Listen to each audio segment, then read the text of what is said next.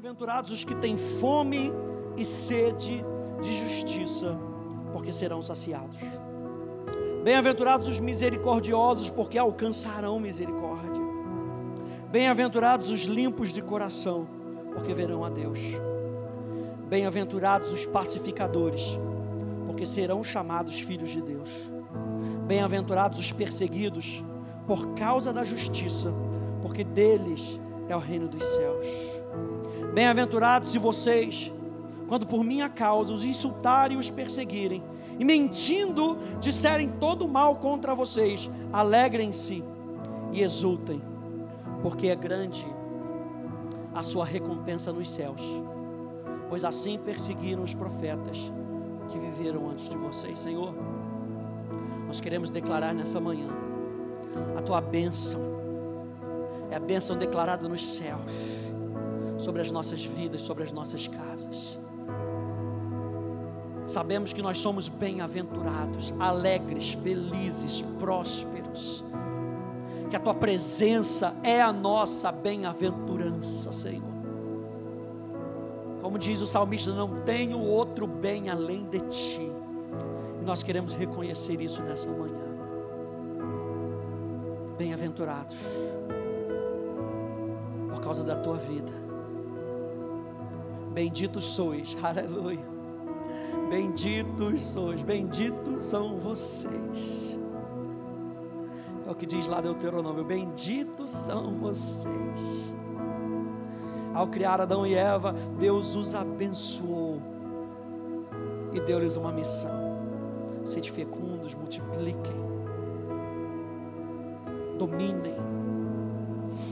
Obrigado, Senhor, porque a tua bênção não causa dano, diz a tua palavra tua bênção não causa dano. A tua bênção vem para nos levar para mais perto de ti. Nós te amamos, Jesus.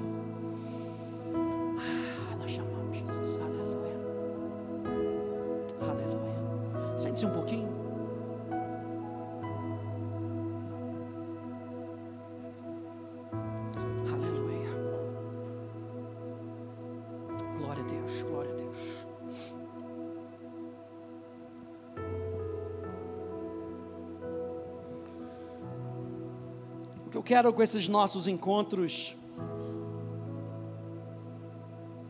é o que me veio no coração, no coração da Poli, é com que você perceba mais a presença do Espírito Santo. Em ambientes como esse, tão ricos da presença de Deus, eu e você podemos ser saciados pela presença dEle. Eu e você podemos ser ricos da presença dEle. Sabe, no mundo que a gente vive muitas vezes tão alheio à presença de Deus, e a gente vive tão normalmente, quando eu e você podemos viver de maneira sobrenatural.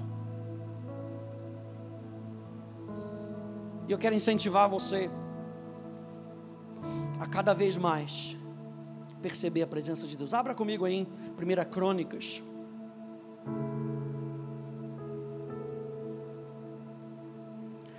Primeira Crônicas, capítulo 16.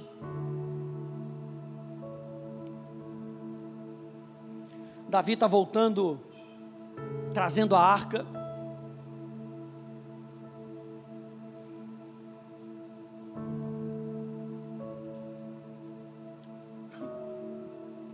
Depois da arca ter sido levada pelos filisteus, depois dos filisteus devolverem a arca, a arca passa 20 anos, gente. 20 anos em Kiriat Jeraim. 20 anos. Sem ninguém falar, vamos pegar a arca. A arca, gente, era o símbolo da presença de Deus no Velho Testamento era símbolo da manifestação da presença de Deus. Todo o tabernáculo culminava naquele último compartimento. Então você tem a parte de fora, você tem a entrada pelos átrios. Depois da entrada dos átrios, você tem a entrada do santo lugar, que era a entrada somente dos sacerdotes. E depois você tinha um lugar especial, que era o lugar da habitação de Deus. E é muito interessante que Deus fala: construa esse tabernáculo para que eu habite no meio de vocês, para que vocês saibam que eu estou no meio de vocês. Mas dentro dessa construção, ele escolhe um lugar mais íntimo, o lugar do Santíssimo Lugar. E essa arca era levada em todas as batalhas, segundo a orientação de Deus. É como se eu e você precisássemos nos lembrar que a gente não pode ir para a batalha, para as dificuldades da vida, sem entendermos que Deus está conosco. Mas Saul toma uma decisão, ele não espera a palavra de Deus. Ele vai contra a palavra de um profeta. E o profeta naquela época era a voz de Deus. Samuel tinha dito: Espera que eu vou chegar. É muito interessante quando você pega a história de Saul. Saul, quando ele vai se encontrar com Samuel da primeira vez, ele tem que esperar. Porque o povo, ele tinha que comer ali no seu arraial, na sua cidade, e o povo estava esperando Samuel para abençoar o pão. Samuel, Saul quando vai encontrar Samuel pela primeira vez, ele tem que esperar. E quando ele encontra dessa maneira, ele esqueceu a lição do passado. E a arca foi roubada, foi levada, passa 20 anos em Kiriat Jeraim. E foi necessário um homem, que Lucas em Atos diz, que é um homem segundo o coração de Deus. Não era porque Davi era mais especial do que a gente, era um homem que tinha o seu coração voltado para Deus para tudo aquilo que ele fazia. Errou, errou, mas voltou seu coração para Deus rapidinho. Porque o foco da vida de Davi era Deus. E ele tenta trazer a arca, então, por mais que o seu coração fosse um coração voltado para Deus, ele tenta trazer a arca de uma maneira que Deus também não tinha pedido. Você lembra dessa história? Ele tenta, ele bota lá a carroça de boi, e não era para ser trazido em carroça de boi, era para fazer segundo a palavra de Deus. Era uma palavra antiga, era uma palavra deixada lá atrás, mas era uma palavra que ainda valia, ainda estava de pé. A arca tinha que ser trazida no ombro dos levitas. O ombro, símbolo de governo no Antigo Testamento. Ou seja, a arca ela não só tem que ser trazida, a arca tem que ser o governo da nossa vida. Meu Deus, ela tem que governar a presença de Deus, tem que governar sobre a nossa vida. E aí o que, acontece? Davi não coloca a arca como símbolo da presença. E o que, que acontece? Dá ruim. Uzá morre. Davi culpa Deus. E aí fica na casa de Obed-Edom. E por três meses, a casa de Obed-Edom vê o privilégio de ter a presença de Deus no centro da casa dele. A casa dele prospera, a casa dele anda para frente, a casa dele percebe a presença de Deus.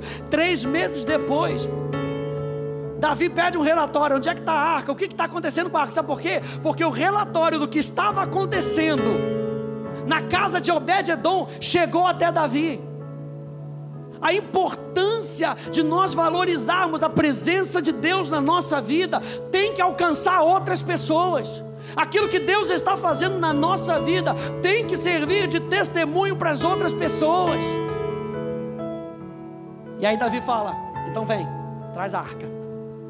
Vamos trazer a arca, mas vamos fazer da maneira certa.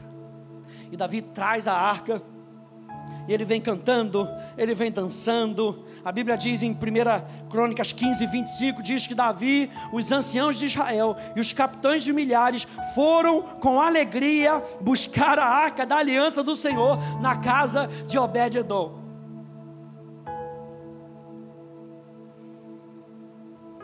Verso 28: Assim todo o Israel levou a arca da aliança do Senhor com júbilo e ao som de clarins, trombetas, símbolos, fazendo ressoar harpas e liras. Verso, é, capítulo 16. Davi constrói uma tenda, e nessa tenda, o que Deus tinha falado para Davi é que seria algo simples. Nessa tenda, ele coloca a arca da aliança, rola a tenda para cima, para que existisse acesso contínuo à presença de Deus, já prefigurando a obra de Jesus no Calvário, nos dando acesso contínuo à presença de Deus. Mas não é interessante que Davi não luta contra o tabernáculo de Moisés? Davi pega dois dos seus profetas principais, Gedutum e Asaf, e bota lá no tabernáculo de Moisés e fala: a presença está aqui, mas vocês estão cheios da presença de Deus. Agora vocês vão voltar para o tabernáculo de Moisés e vão oficializar aquilo que Deus havia falado com a gente, mas com a presença de Deus. Vocês vão encher aquele lugar que parece ser um lugar de religiosidade, vocês vão encher aquele lugar com a presença de Deus, que vocês levam desse lugar a presença de Deus aberta, descoberta, revelada, pode impactar sistemas religiosos, pode impactar religiosidade, pode impactar legalismo. Tudo que nós precisamos é de pessoas cheias da presença e da consciência de Deus. Aleluia!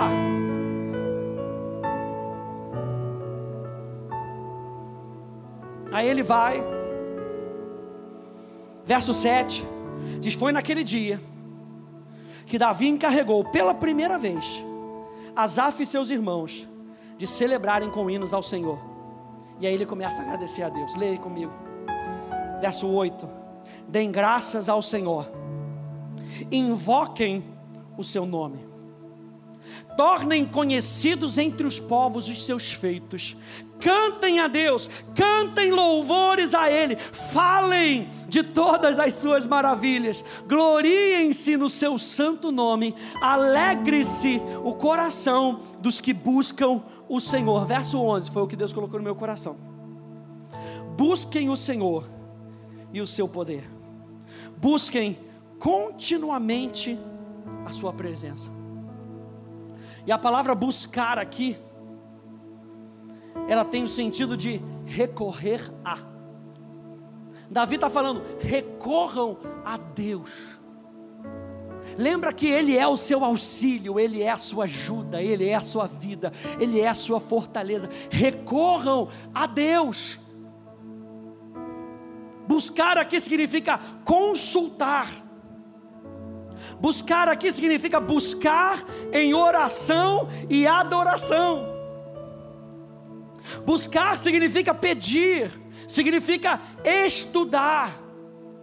Buscar significa seguir, sigam a Deus, sigam ao Senhor, sigam o poder de Deus, sigam continuamente a presença de Deus. Buscar significa buscar para aplicar. Buscar significa frequentar um lugar. E frequentar fala de continuidade. A que igreja que você frequenta? Que igreja que você vai com continuidade? Ah, eu estou sempre lá na casa de fulano de tal é um lugar que você frequenta. Ah, eu estou sempre lá naquele supermercado, é um lugar que eu frequento. Fala de frequência, fala de uma cadência. Davi aqui, ele está nos lembrando que nós precisamos perceber a presença de Deus com frequência. Não pode ser só domingo, não pode ser só quarta, não pode ser só segunda. Temos que aumentar a frequência. É um tempo onde Deus está nos levando a aumentar a frequência. Duas vezes por dia já não está sendo mais suficiente. Meu corpo já acostumou, não é assim às vezes com medicamento? Você toma tanto aquele medicamento que ele já não tem mais ação. Toma tanto de qualquer forma que ele já não tem mais ação. Você precisa aumentar a dose. O meu chamado para a gente hoje é que a gente precisa aumentar a dose da presença. Meu Deus, a gente precisa aumentar a dose. Me dá mais, Jesus, eu quero mais. Eu acho interessante, no verso 11, então, diz: busquem o Senhor e o seu poder. Diz: busquem continuamente a sua presença. E na Bíblia Amplificada diz: busquem continuamente a Sua presença, desejando estar na Sua presença. Tem que ter um desejo do nosso coração, gente. Tem que ter um desejo do nosso coração.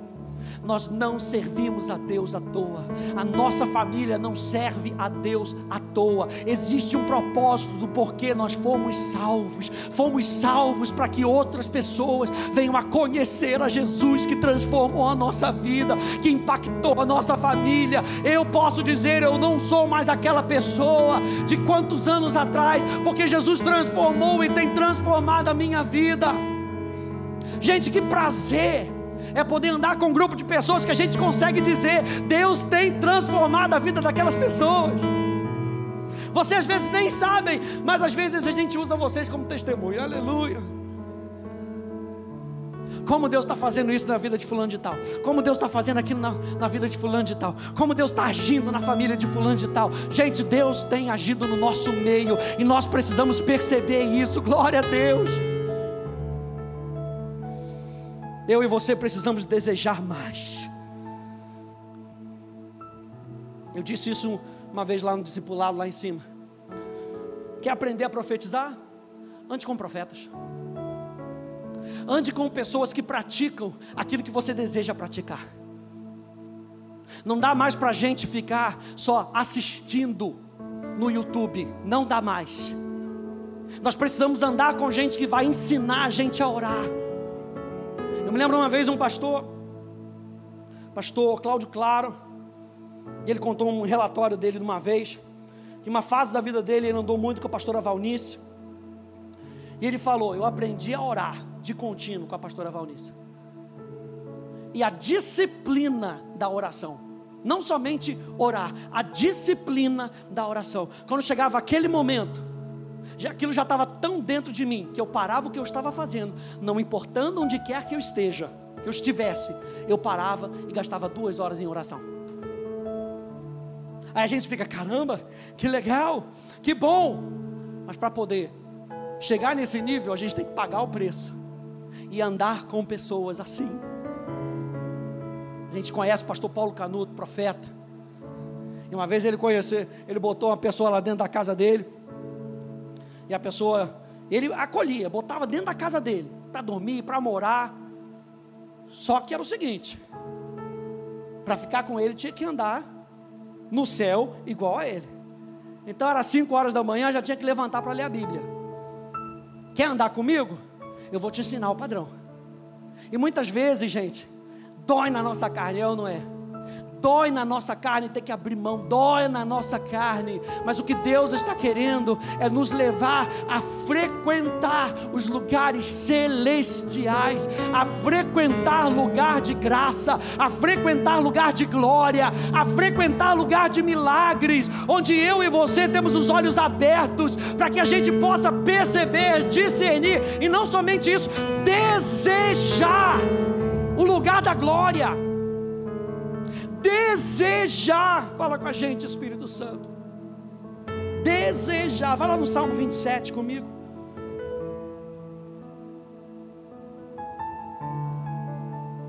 Depois você lê aí o 1 Crônicas 16, essa parte do 8 até o 36, essa oração de Davi. Vamos lá no Salmo 27.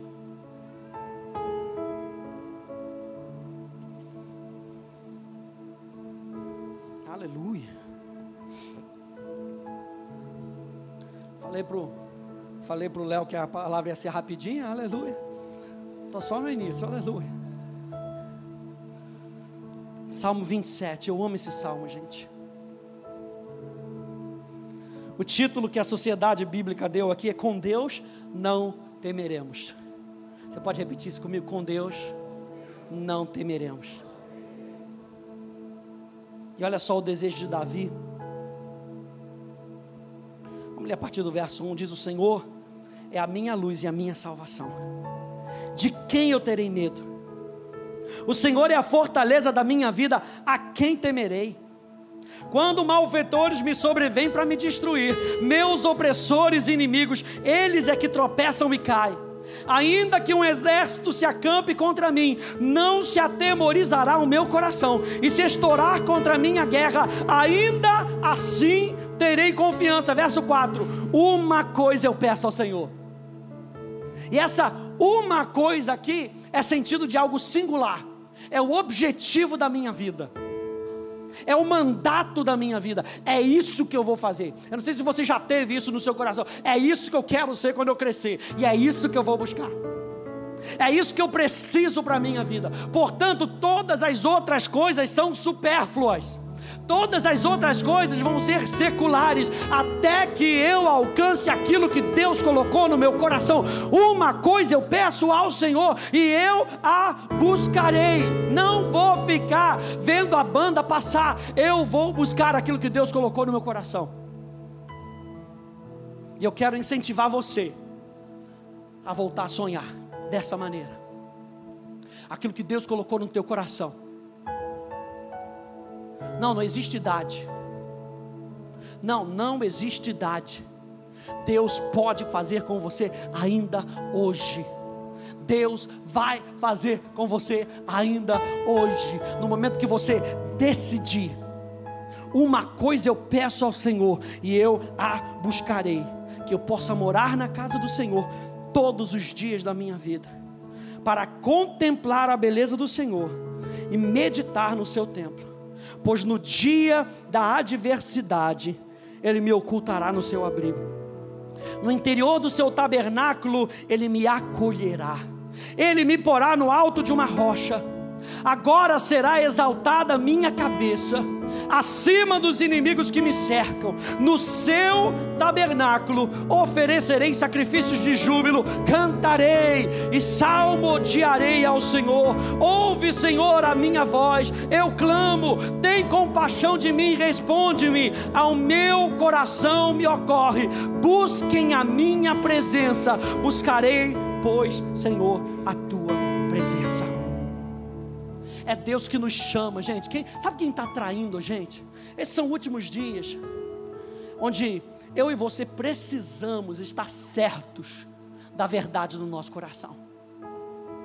Porque ou nós seremos atraídos pelas coisas do mundo, ou nós seremos atraídos pelo Espírito Santo. E o Espírito Santo está nessa, nos puxando. Busquem a minha presença, busquem a minha presença. Pastor, ele tem falado isso cada vez mais para a gente, nos nossos encontros de pastores. Ele tem falado, gente, vamos orar mais, vamos buscar mais, vamos celebrar mais, porque ainda dá tempo, ainda dá tempo de buscar e encontrar, ainda dá tempo de pedir e ver as respostas acontecendo, ainda dá tempo. Buscai ao Senhor enquanto se pode achar, invocai-o enquanto Ele está perto. Salmo 63. Salmo de Davi quando estava no deserto. Quem já passou pelo deserto? Aleluia.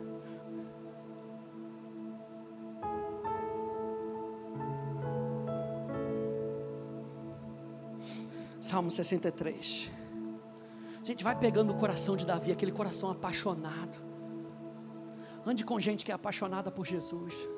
Ei, não tem gente perfeita. Mas tem coisas que nós precisamos para a gente prosseguir na jornada, naquilo que Deus falou com a gente, nós precisamos. Eu preciso me juntar com pessoas apaixonadas por Jesus. Eu preciso me juntar com pessoas que orem mais. Eu preciso me juntar com pessoas que leiam mais a Bíblia. Eu preciso me juntar com pessoas que saibam estudar a Bíblia. Se cerque de pessoas cheias de sabedoria. Salmo 63, verso 1 diz: Ó oh Deus, Tu és o meu Deus, eu te busco ansiosamente, diz na minha versão. Numa outra versão, diz diligentemente. Ou seja, não é com ansiedade, porque o Novo Testamento diz para a gente não viver com ansiedade. Então eu não posso buscar com ansiedade, eu tenho que buscar diligentemente. A palavra diligência, no português, significa o interesse, o cuidado, aplicado na execução de uma tarefa. o interesse. Sabe por que, que muitas vezes as pessoas elas deixam de vir à igreja? Isso é uma das coisas que é um mal que tem afligido a nosso, o nosso século. Não, não preciso mais, pastor. Não, tem internet, não preciso mais. Porque a igreja deixou de ser interessante. Não estou falando que a igreja é perfeita, que a igreja é imperfeita, não é esse o caso.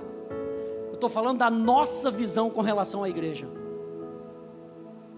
A nossa visão com relação ao corpo. A nossa visão com relação. Muitas vezes nós perdemos o interesse na nossa casa, porque nós deixamos de ver a nossa casa da maneira como Deus vê. E Davi está falando, Senhor, eu te busco incessantemente, diligentemente, eu tenho interesse na tua presença. É, não é? Se você tem um interesse por um produto, você não vai lá até o produto para poder pegar? Não, eu preciso daquilo. Olha, não tem como mandar, não se preocupa, eu vou aí buscar. Porque eu quero, eu preciso. É não é? Você não vai no supermercado que você precisa? Vai no supermercado para comprar lá mistura, para comprar lá não sei o que. Tenho que comprar porque acabou. Eu preciso. Eu e você precisamos nos ver dentro desse ambiente como eu preciso da presença de Deus. Eu preciso como o peixe precisa da água.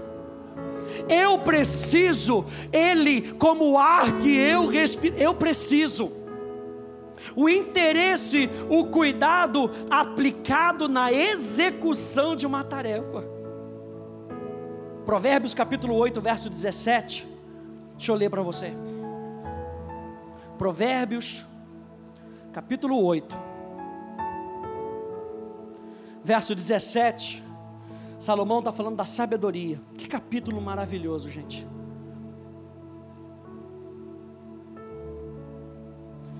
Ele diz assim: Eu amo os que me amam. A sabedoria está falando. Essa é a sabedoria que vem de Cristo. Eu amo os que me amam. Os que me procuram, me encontram. E a palavra procurar aqui é procurar diligentemente e acima de tudo. Eu amo os que me amam os que me procuram diligentemente e acima de tudo me encontram. E um, tem um comentário bíblico que diz que essa palavra encontrar é não buscar em vão. Deixa eu falar uma coisa para você. Tempo gasto na presença de Deus não é tempo em vão.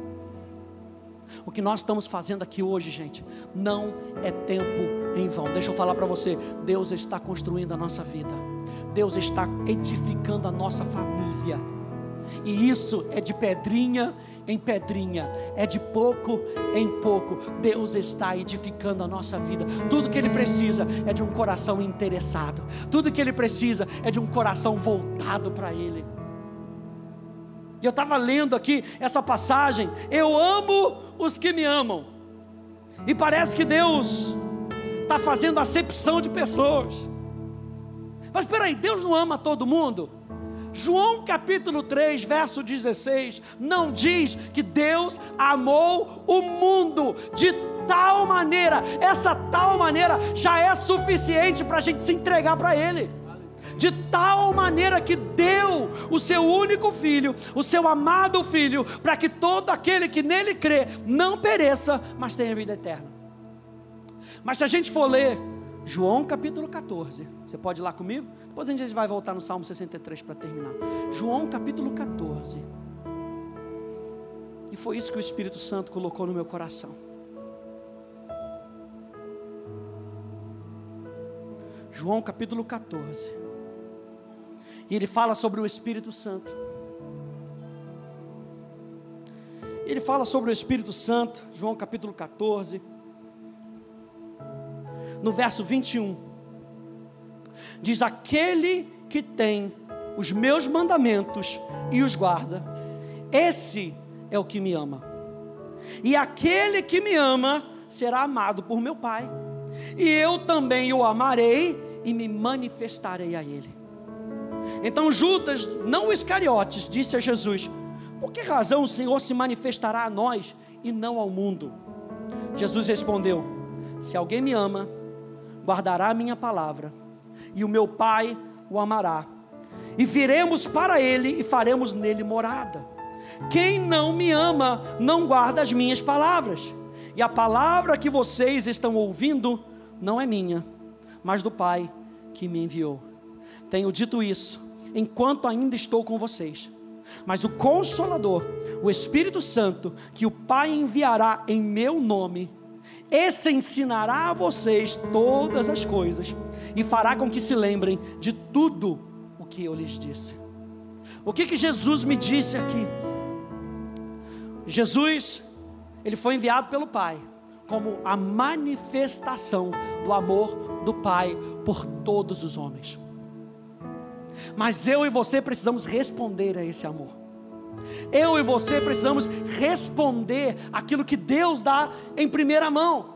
Tanto que 1 João capítulo 4, verso 19 vai dizer que nós o amamos porque Ele nos amou primeiro, Ele começa essa jornada de amor, Ele começa essa busca que nós estamos falando aqui, esse puxar do Espírito, para que nós possamos depender cada vez mais dEle. Quem começa é o próprio Espírito Santo, mas eu e você precisamos responder a esse amor.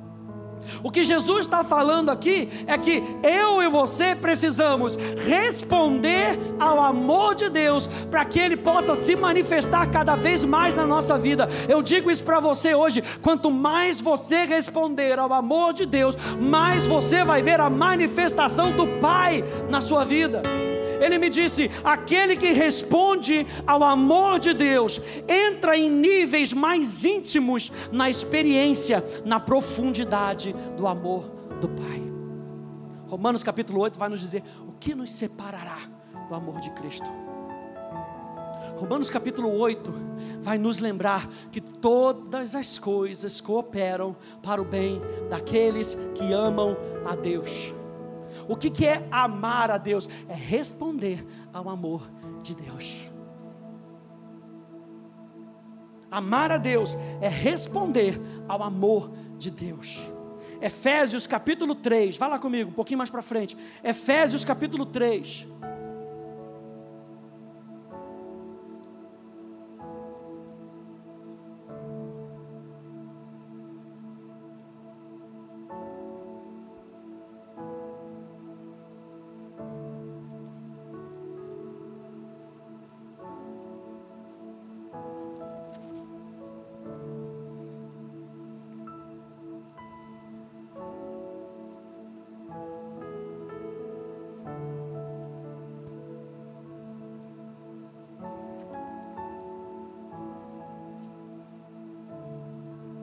Verso 17 até o verso 20.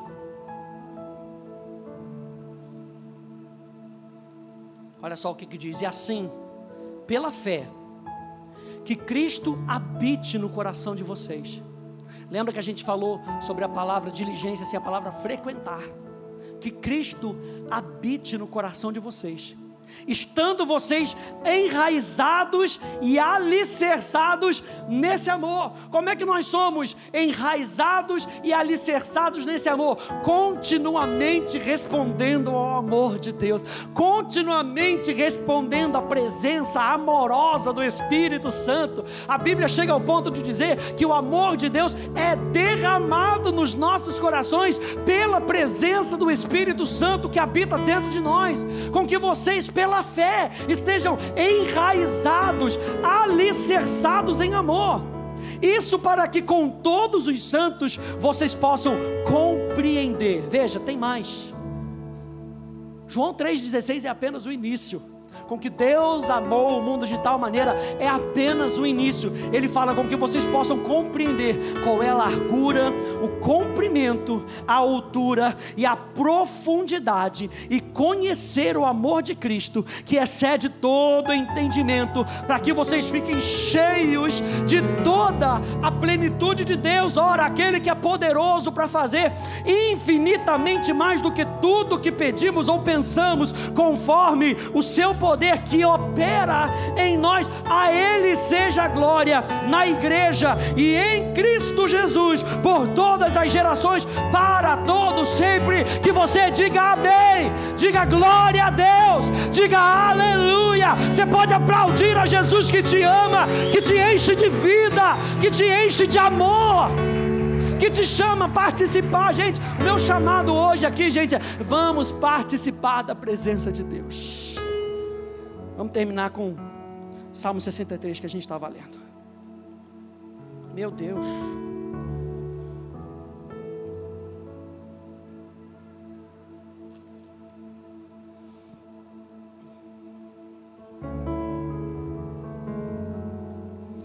E a gente estava conversando, eu e Stanley ali antes de começar. E nitidamente para mim, era como se Deus estivesse falando: Olha, eu quero te amar tanto. E a medida da bitola, como o pastor Eli sempre fala, da bitola do seu cano, o cano que você coloca para poder responder ao amor de Deus, é a mesma medida que Ele usa para fazer cair o amor dele sobre a sua vida.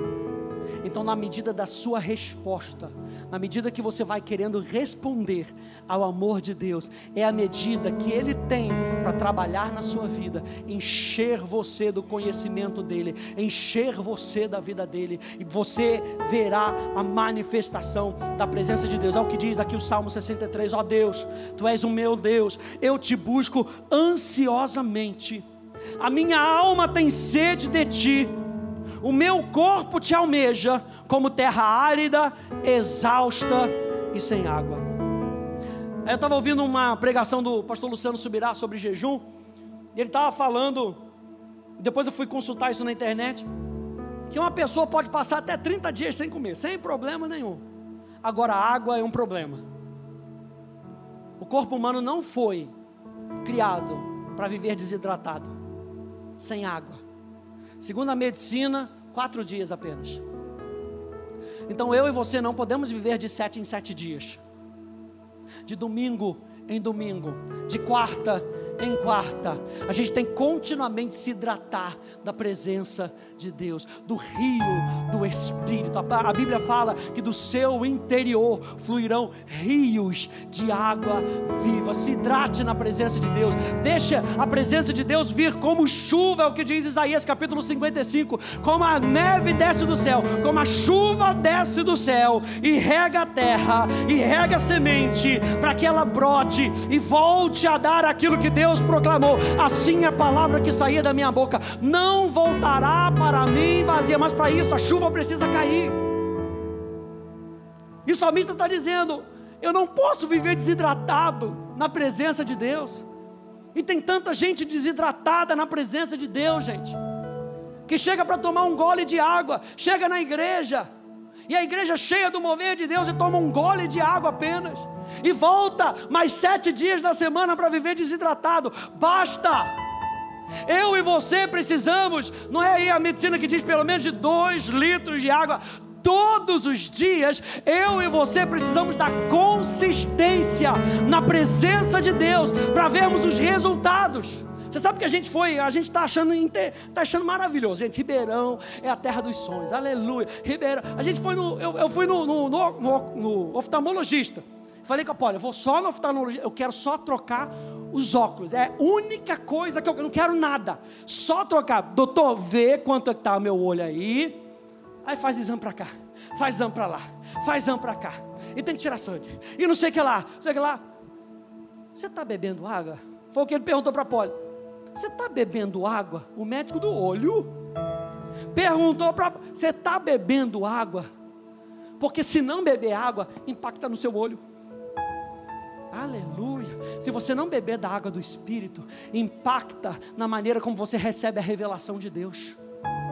Temos que nos encher da palavra para receber a revelação do Espírito. Eu preciso do Espírito, eu preciso da presença do Espírito Santo sendo consistente comigo na minha consciência. Deus está comigo, a minha alma tem sede de Ti o meu corpo te almeja como terra árida, exausta sem água. Assim eu quero ver-te. eu quero experimentar, eu quero aprender, eu quero descobrir no santuário para contemplar a tua força e a tua glória, porque a tua graça é melhor do que a vida. Os meus lábios te louvam, assim eu te bendirei enquanto viver, em teu nome eu levanto as mãos. Olha o verso 5: como de saborosa comida se farta a minha alma e com júbilos nos lábios a minha boca te louva. No meu leito, quando de ti me recordo e em ti medito durante as vigílias da noite. O que, que ele está falando?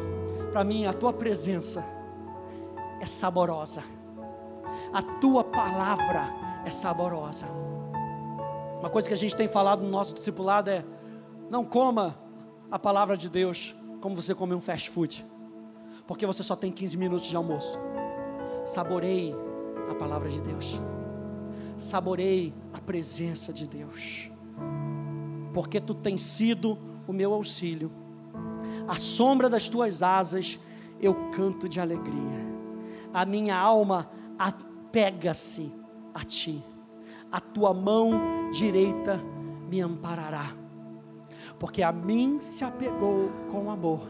Salmo 91 porque a mim se apegou com amor. Eu livrarei, poluei a salvo, porque conhece o meu nome. Gente, eu e você precisamos disso mais.